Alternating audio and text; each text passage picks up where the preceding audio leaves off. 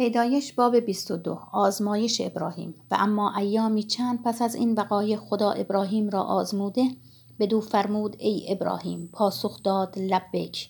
گفت پسرت را که یگان پسر توست و او را دوست می‌داری یعنی اسحاق را برگیر و به سرزمین موریا برو.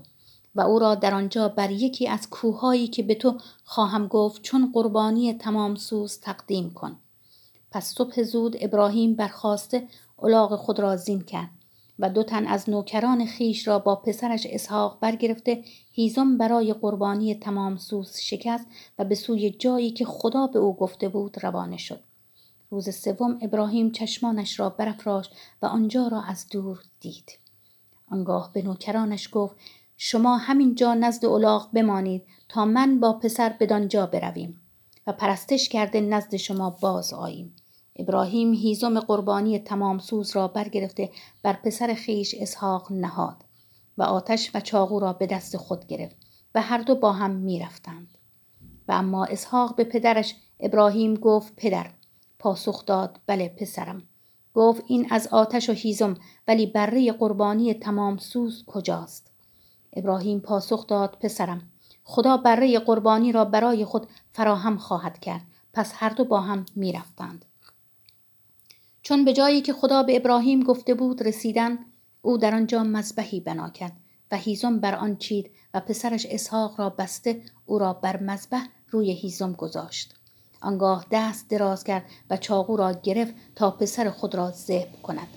اما فرشته خداوند از آسمان وی را ندا در داد ابراهیم ابراهیم! پاسخ داد لبیک! فرشته گفت دست بر پسر دراز مکن و کاری با او نداشته باش. اکنون می‌دانم که از خدا میترسی زیرا پسرت آری یگان پسرت را از من دریغ نداشتی. ابراهیم سر بلند کرد و پشت سر قوچی را دید که با شاخهایش در بوته گرفتار شده بود. ابراهیم رفته قوچ را گرفت و آن را به جای پسرش چون قربانی تمام سوز تقدیم کرد. پس ابراهیم آن مکان را خداوند فراهم خواهد کرد نامید. و تا امروز نیز گفته می شود بر کوه خداوند فراهم خواهد شد.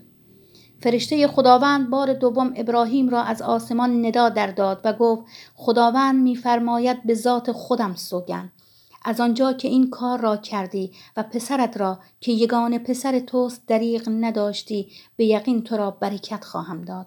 و نسلت را همچون ستارگان آسمان و مانند شنهای کناری دریا کثیر خواهم ساخت.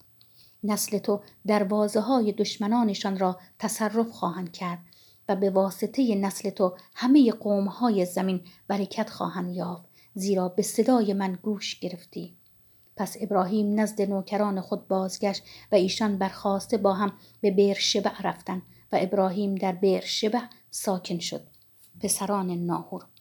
مدتی پس از آن به ابراهیم خبر داده گفتند ملکه نیز برای برادرت ناهور پسران زاده است.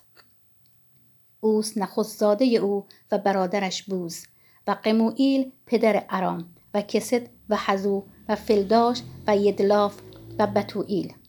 بتوئیل ربکا را آورد. این هشت پسر را ملکه برای ناهور برادر ابراهیم بزاد. متعه ناهور نیز که رعوم نام داشت صاحب پسران بود یعنی تبه و جاهم و تاهش و معکا.